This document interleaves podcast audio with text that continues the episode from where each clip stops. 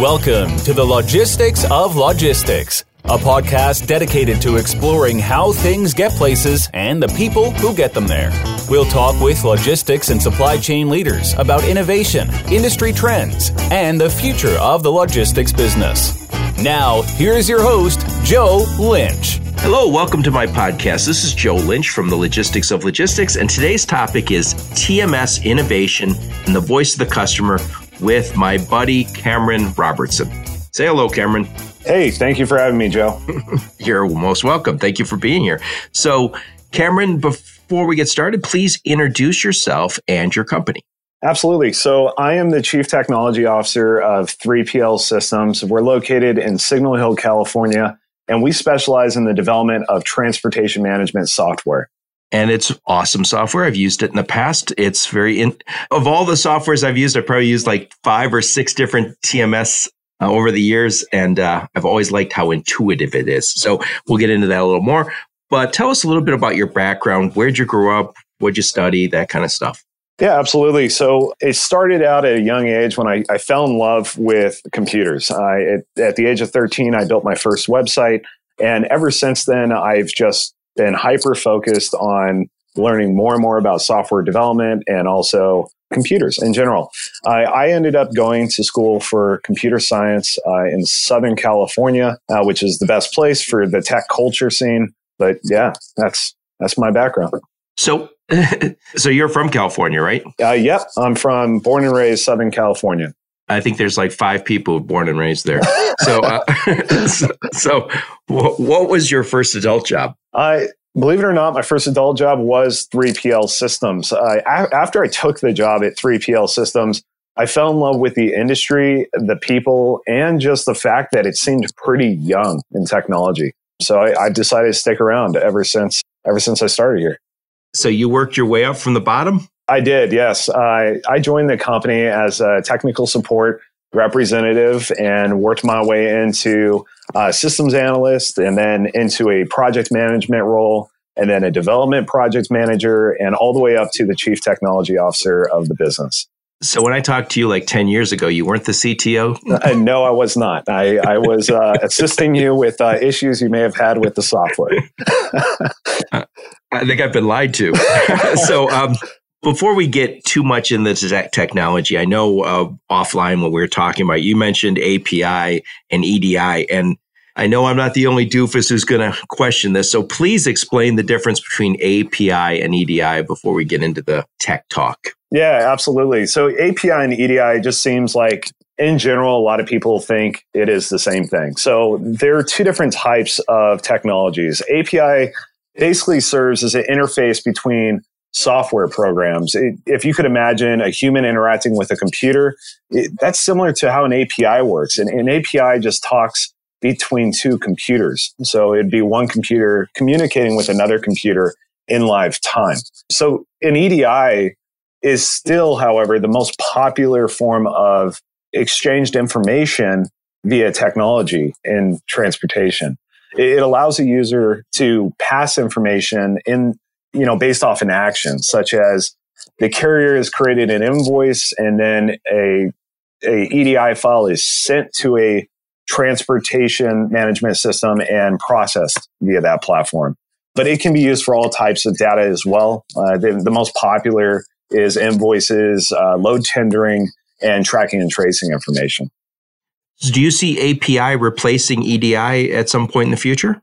Yeah, I, I, definitely do. You know, API is definitely growing, um, and, and, the more it grows, it, it's it's taking over slowly. I, I, would say we have probably five, ten years before we really see a big, big difference with API taking over EDI. Okay, so a little more basics here. So for those who might not know, what is a transportation management system, and why should someone invest in one?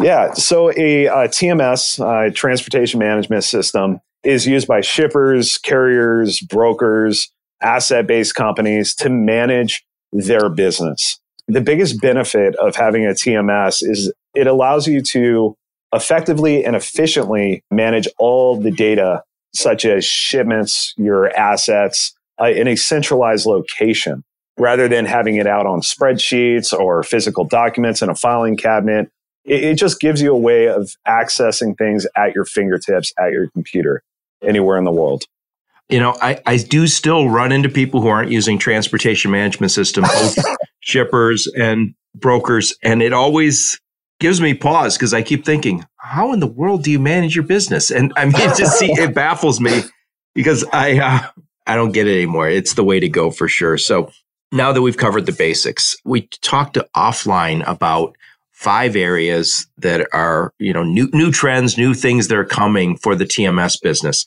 So Take us through those, Cameron. Number one is the first major thing that I foresee for our industry is systems becoming easier to use and configure. You know, one of the big things that I, I've seen being in this industry is that with systems, you sometimes need to get the developer involved to help set them up.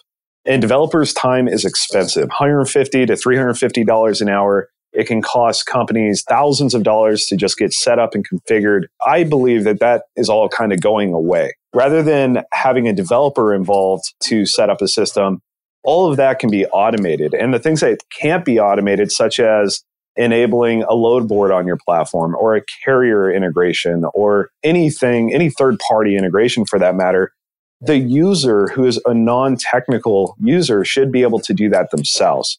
So systems should be built in such a way where it allows the user to configure it themselves rather than having you know the, the tms provider having to do everything for them and billing them thousands of dollars to do it yeah, cameron you're you're absolutely right that is a horrible feeling when you sell a new account or you bring on a new client and everything seems great. And then you start setting it up and you realize for some reason this carrier needs this uh, and and then you start talking to your tms guy and they say oh well we're going to have to put a developer on that and it's going to cost this much money. And the money is usually only half of the pain. The other half is when they say and my developer won't be ready for three weeks and so then you're in this horrible position with a brand new customer who you made commitments yeah. to, that you made promises to. Now you go back and say, Yeah, I know we said we'd start with this, but a month from now it will actually do the real job. It's a horrible feeling. So, and I, and I also feel like this, there's a, we're so much more tech savvy on the user side now. Back in the day, I felt like TMS was a foreign language. Now all of us are used to it. So I feel like we're ready. Sign us up. yeah, absolutely. So I, I just, it's a, uh, a place where the industry is definitely improving but I feel like we have a lot of room to grow in, in that piece of the uh, industry. So I'm looking forward to seeing a lot of that. I think I think so much of the challenge is you guys thinking like we think because you guys think as developers and we think as uh, laymen. We're not developers, yeah. so being able to make it connecting the dots for non techies is not probably the easiest job for you guys. Nope, takes a lot of time. so number two, what's the second big trend or thing we're going to see in the TMS world? Yeah, so artificial intelligence uh, to me is the next big thing that's coming. In today's world, we're hearing a little bit about that. Some companies are using it on a limited basis. Some of it is just hype. It's not actual artificial intelligence. But with artificial intelligence and where it's going to have a big impact on our industry is, you know, automating a lot of the mundane tasks that we have, such as following up with carriers or automatically dispatching loads in the morning to each one of your carriers. A, a lot of that can be automated utilizing AI. We'll get right back to the podcast in just a moment. If you sell transportation or logistics services, the Logistics of Logistics can help you sell more. Our customized program will help you understand your sales personality, including your strengths and blind spots, get more sales leads, and improve your communication and salesmanship. We can also position you as a recognized industry expert and help you reach your target audience. To learn more, visit thelogisticsoflogistics.com. And now, back to the show. So AI is now possible when it wasn't so long ago because of a few things you talked about offline. Yeah. So one is computing power, uh, two is lots of data, and three is connectivity. So to expand on that, AI does not work correctly without a tremendous amount of data. And with a tremendous amount of data to process that data, you need the computing power to do that. So nowadays we have access to these very high powered machines that can process millions or even billions amounts of records within a few seconds to effectively use AI. And again, we're more connected than ever before with all these third party providers, which allow us to gather the information that we need or automate a lot of processes within inside of the TMS platform uh, just through that connectivity. Yeah, Cameron, when you think about it, 10 years ago, we know some people aren't using transportation management systems right now, but 10 years ago, tons of people weren't. So all of that valuable data was just put into file cabinets. And you can't learn, the machine can't learn if it's not on that, that information is not available. Yeah, absolutely. And I like to think that there'll be some sort of AI monster that can punish non-compliant shippers. yeah, absolutely. I, I could see that happening too. so, next big trend after uh, AI. Yeah, so uh, ease of use of the technology itself. So the user experience has to become easier and more intuitive. Without it, you know, you have to deal with some software providers where it takes a big user manual to actually train your staff on the application itself. That alone is a red flag to me. If I were to sign up for any piece of software and they gave me a 500 page training manual, I would get rid of that software as fast as I possibly could. You know, with today's technologies and design uh, that's available to us, we're able to build systems as technologists that are intuitive, uh, as soon as a user logs in, they know where to go just based off the way it's laid out. They know how to utilize the system quickly, or it takes a quick 10 to 15 minute training session in order for them to actually utilize the software. Right. If I could add something there, Cameron, two things. First off, I think you know we're we're all using Amazon yeah. and eBay and uh, you know Facebook, all these yeah. different things in our in our personal life, and I think that software is so intuitive and so powerful simple that we've we've been spoiled. And so it's hard to bring somebody to work and say, "Yeah, use this clunky system." And yeah, to your point, here's this this red flag uh, training manual. It's hard to convince somebody that they want to do that when they know it can be done a lot easier because yeah. they live it every day. So I think one of the, the big things with user manuals is if you're going to have a user manual, make sure it's built into the system and actually can train the user in live time rather than it be a, a text document that's you know they have to read through outside of the system. right. So I'll tell a little story here. When I was using TMS or your mm-hmm. your TMS 3PL systems years ago, we had a customer that had tons of inbound uh, shipments from like hundreds of suppliers, and we had to train those suppliers. And I think we had like six screenshots on how to tender a load, track, and that was it. And it was it was very much basics, but that was all we needed. And I used to say, if training takes more than 15 minutes, you're wasting time. Everybody on the team could train really quickly. And, and it was, it was a big selling point because the whole idea that you tell someone, yeah, every time there's turnover, that guy has to uh, take a class. That's a real turnoff. Yeah, absolutely.